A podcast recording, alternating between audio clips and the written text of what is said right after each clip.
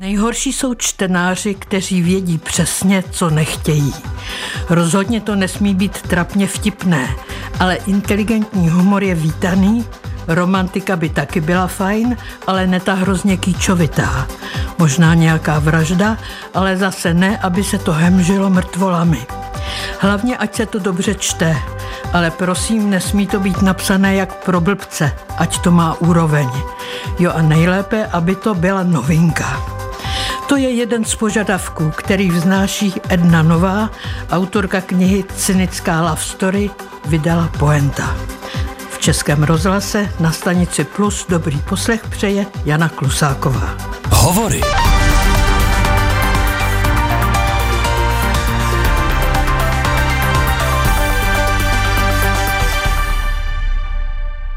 Hostem hovoru je 30-letá česká autorka, která publikuje pod jménem Edna Nová. A doopravdy jste? Petra Karbanová. Odkud pocházíte? Z Prahy.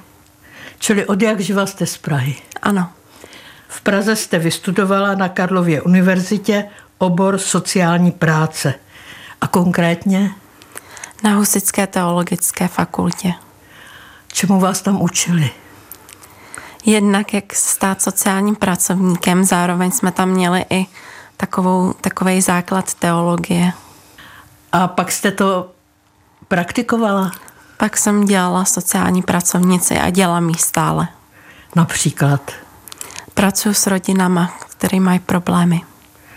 Tak buďte konkrétnější. Například mm, pěstounské rodiny, matky závislé na alkoholu, na drogách.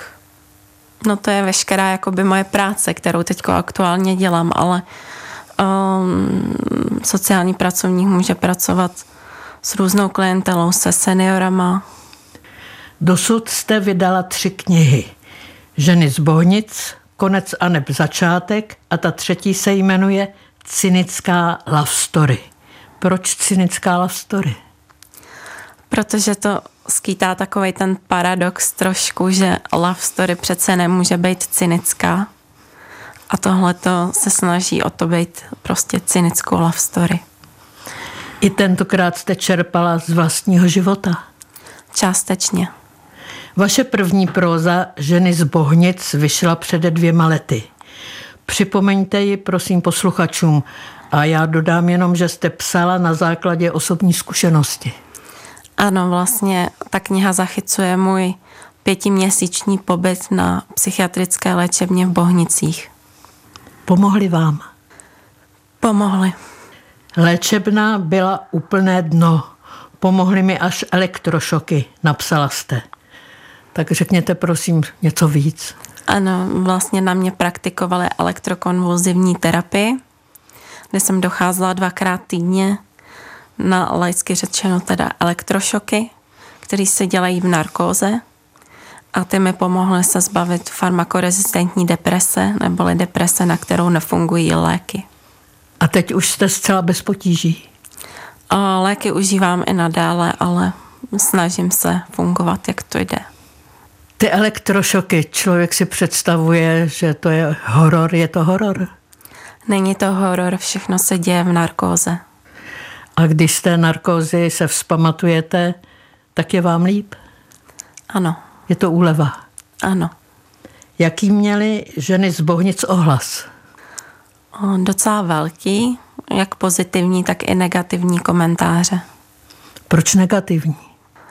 No, tak naše společnost není úplně připravená na to. Prostě, když veřejně řeknete, že máte depresi, tak si fakt ještě spousta lidí překvapivě představí prostě flákače, který potřebuje nějakou pořádnou dřinu, aby prostě to za sebe nějakým způsobem tu depresi vypotil nebo prostě se jí zbavil.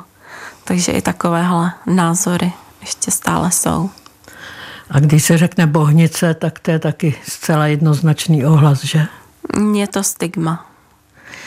Vaše kniha Konec a začátek vyšla loni a píšete o depresi, o umírání a dobré smrti tchána Josefa.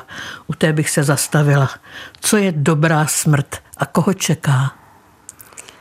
Dobrá smrt, já si ji představuji přesně tak, jaký měl Chán Josef, že vlastně zemřel v kruhu rodinném, potom, co byl nějakým způsobem sám se sebou smířený a takhle nějak si představuji dobrou smrt. Má u toho být přítomen kněz? To je asi záležitost jak pro koho. Myslím si, že pro Josefa by kněz nebyl podstatný, ale umím si představit, že pro někoho ano. I umřít se dá hezky, napsala jste. Umírání v domácím prostředí. Řekněte o něm něco víc, prosím.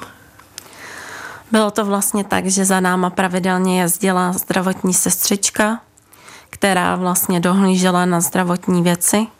My jsme pak dávali léky, vlastně přebalovali jsme, um, polohovali, aby neměl proleženiny a dělali všechny tyhle ty úkony. Nechtěli jste ho dát do nemocnice, chtěli jste ho mít doma až do konce? Chtěli jsme za každou cenu, dokud to vydržíme, protože jsme nevěděli, jak dlouho bude umírat, tak jsme to chtěli co nejdíl vydržet a zvládli jsme to. A řekněte prosím, jak se člověk může nebo má na něco takového připravit? Já myslím, že se na to úplně připravit nelze. No ale zřejmě vám někdo radil, že? Něco jsem věděla ze svého oboru, ze sociální práce, a jednak jsme byli v úzkém kontaktu s lékařema a s tou zdravotní sestrou. A pak také vím, že existuje taková instituce, říká si domácí hospic. Uh-huh. A ti také hodně pomáhají. Ano, ty jsme ale nekontaktovali. Vy jste napsala, Tchánova smrt nás zblížila a utužila náš vztah. Můžete to vysvětlit? Byl to zážitek, který prostě nelze jen tak přejít, vymazat. Věděl váš tchán, že umírá? Věděl a přál si, aby to bylo bezbolestně, takže dostával morfinové náplasti. A jak jste se k tomu připravovali vy? My jsme byli tak nějak hozeni do vody a museli jsme se naučit v tom plavat. Stále platí, že tchyně s vámi po přečtení vaší knihy nemluví? nemluví. A kvůli čemu konkrétně? Pro ně deprese taky nějakým způsobem slabost. A já tam píšu o svých depresivních myšlenkách, také tam sděluji o různé intimní věci, které ona třeba nezděluje, nemá potřebuje ventilovat a nechápe, proč já je ventiluji. Vy jste matka dvou dětí, máte k ním tatínka? Ano. O tom ale tam moc nepíšete. Asi nebyl úplně předmětem té knihy. Posloucháte Hovory. Nadčasová povídání s nevšedními osobnostmi. Najdete je také na webu plus.rozhlas.cz, v aplikaci Můj rozhlas a v dalších podcastových aplikacích. Otvírám knihu našeho hosta u kapitoly Terapie.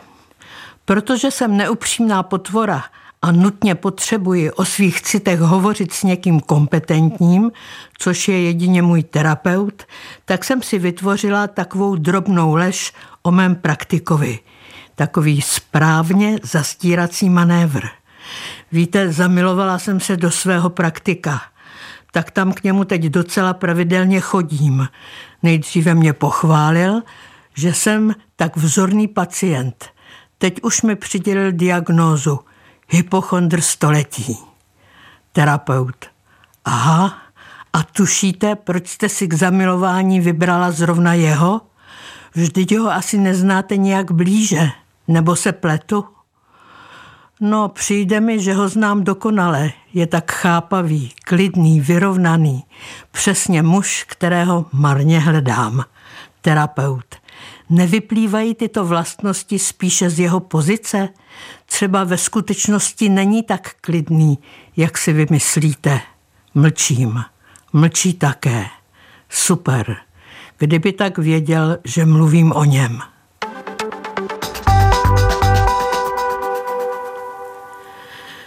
Českém rozhlase Plus posloucháte hovory s Ednou Novou, autorkou knihy Cynická love story. Tato vaše třetí próza zaznamenává příběh svobodné 30-leté ženy zamilované marně do svého psychoterapeuta. Jak to dopadne? To bych nerada prozrazovala. No samozřejmě je tam popis toho, jak se ho snaží ulovit, jak se snaží s ním zblížit, ale zároveň je tam patrné, že to je na jednu stranu takový neúplně zdařilý pokus. A chcete říci, že to je příběh ze života? Ne úplně. Duševní chorobou, jak jsem se dočetla, trpí podle statistik každý pátý Čech a především depresí a úzkostí stále přibývá. Tak určitě je to těma nárokama, který na nás má tahle ta společnost, která je zaměřená na výkon. Aspoň pro mě to tak bylo, že jsem byla také zaměřená hodně na výkon, vystudovat, pracovat. A platí, že i děti mohou být depresivní. Ano. Řekněte o tom něco víc, prosím. Já popravdě řečeno o depresivních dětech toho moc, moc nevím, ale u mě samotné byla v 11 nebo v 12 letech diagnostikována deprese a byly mi dány první antidepresiva, který mi pak vysadili. Takže nějakým způsobem ano, deprese může postihovat i děti. Léčí se to nějakými přípravky nebo pokud se jedná třeba o lehkou depresi, tak se může zvládnout terapeuticky, ale pokud je to nějaká těžší deprese, tak se léčí medicamenty. A nebo se také může léčit tím, že se odstraňuje eh, příčina té deprese. Třeba se rodiče rozcházejí, vidíte, a malé dítě myslí si, že to, to malé dítě příliš nevnímá, ale ono to vnímá. Tohle bych neoznačovala úplně jako depresi, ale jako přirozenou reakci na nějaký neblahý moment. Zpracovala jste i další významné téma deprese v těhotenství. Co to znamená pro matku a co pro její nenarozené dítě? Pro matku to znamená, že pokud užívá antidepresiva, která nejsou takzvaně baby friendly, tak je musí vysadit už je hodně antidepresiv, které se mohou užívat v těhotenství, ale zároveň jsou i ty, které se nemůžou užívat. Já jsem měla ty, které se užívat nemohou, takže jsem jich hodně musela vysadit a užívala jsem jenom jeden lék, přitom předtím jsem měla asi čtyři léky, takže jsem vlastně těhotenství trpěla takovou lehčí až střední depresí.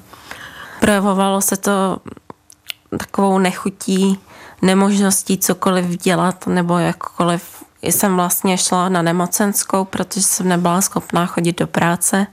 Byla jsem unavená. Lidová tvořivost tvrdí, že těhotenství zruší ženiny případné neduhy, včetně deprese. A ve skutečnosti?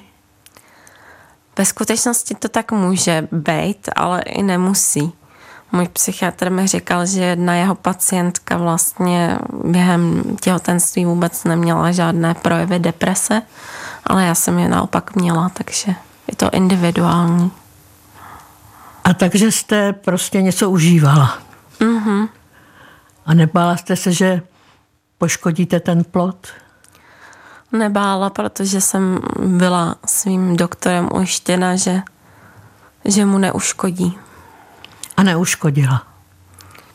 Doufám, že ne. Kolik máte dětí? Dvě. Jak jsou daleko od sebe? Dva roky. No to jste si tedy užila. To je i pro zdravou ženu. Užívám si vlastně doteď, protože malému jsou dva roky a starší jsou čtyři roky. Vy jste druhé dítě čekala dva roky po tom prvním. Jak jste dokázala stabilizovat svoje nálady bez antidepresiv? Já jsem vlastně pak už začala užívat antidepresiva zase mezi tím těhotenstvím, pak jsem zase vysazovala a věděla jsem, do čeho jdu, takže jsem byla na to nějakým způsobem připravená. Co vám dokáže zvednout náladu? Asi dobrá, dobrá kniha, dobré kafe. A ty vaše děti taky? Samozřejmě. A děti jsou zdravé, veselé, optimistické? Ano. Pečuje o ně celá rodina? No, především my s partnerem, protože malý má teďko separační, separační úzkost, takže vlastně se nechce vzdálit ode mě nebo od muže, takže se o něj střídáme. Buď je v práci muž, nebo jsem v práci já. Takže teď, když vy jste tady v rozhlase, tak to dítě? Je s tatínkem. Co pro vás v té době, kdy jste měla ty děti hodně malé, dva roky po sobě, co pro vás znamenala únava z nevyspání? Já jsem nemohla kojit kvůli lékům, které jsem zase začala porodu hnedka užívat, takže jsme se s mužem střídali. Jednu noc spal s ním a on a druhou já. Takže ta nevyspalost nebyla tak, tak výrazná. Je pravda, že vám dovede zlepšit náladu psaní? Částečně ano. Když jsem psala ty první dvě knihy, tak ty jsou hodně takové sebezpitující a hodně jdou do hloubky. Zatímco u té třetí už jsem chtěla něco víc odpočinkového, něco ulevujícího, něco optimističtějšího. Takže jsem vytvořila právě cynickou love story. Posloucháte Hovory. Nadčasová povídání s nevšedními osobnostmi. Najdete je také na webu plus.rozhlas.cz, v aplikaci Můj rozhlas a v dalších podcastových aplikacích. Otvírám knížku Cynická love story na straně 57. Obligátní poblogískový rozhovor s matkou. Matka uraženě. Mně se ani nenamáhala zeptat, po čem ženy touží. Mami, jsi 22 let single. Opravdu si myslíš, že jsi ta vhodná osoba na podobné téma? Matka uraženěji. Jsem single i kvůli tobě. Na to laskavě nezapomínej. Nechtěla jsem si domů tahat kde jakého chlapa. A na samotnou ženskou s dítětem se fronty fakt netvoří. Měla bys být vděčná za mou oběť. Citové vydírání jsme zde dlouho neměli. Ester, dýchej, dýchej a počítej do deseti. To víš, že jsem vděčná za všechny tvé oběti. Matka, tak proč to říkáš tak hrozně ironicky? A já se přitom snažila, fakt snažila, znít normálně.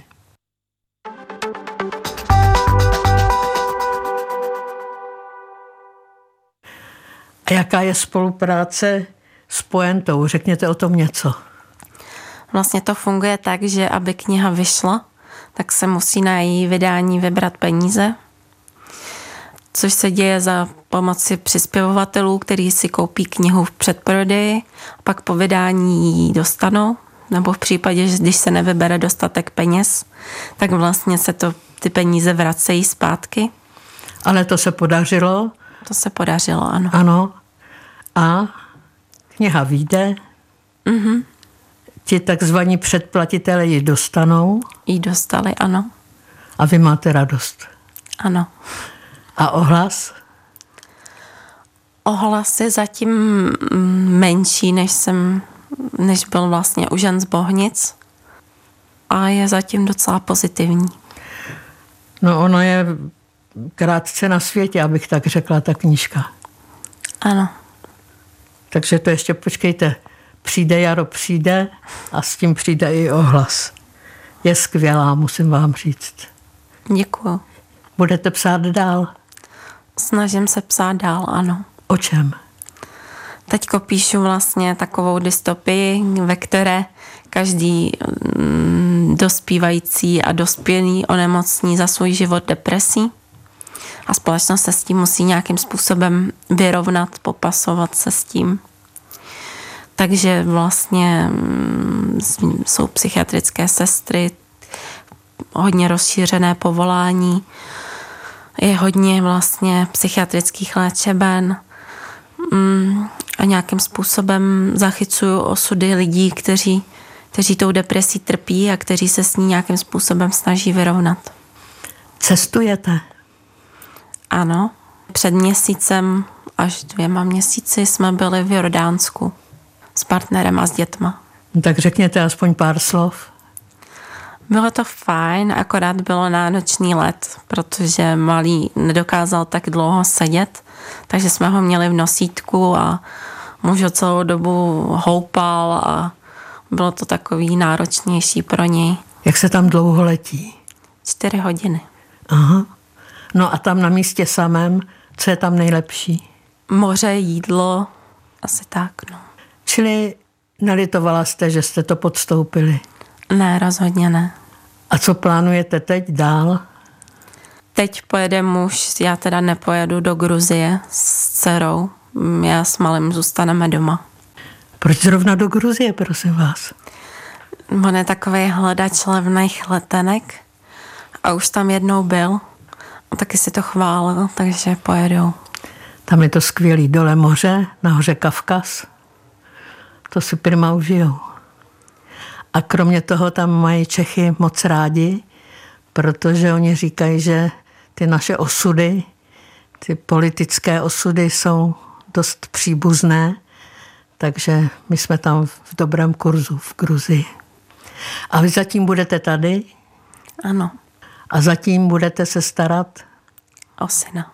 O syna. Promiňte, že se ptám na takovou intimní věc, ale chcete ještě další dítě? Neplánuju další dítě. Dvě děti a dost. Dvě děti jsou, myslím, dostačující. A co myslíte, čím ty děti budou, až vyrostou?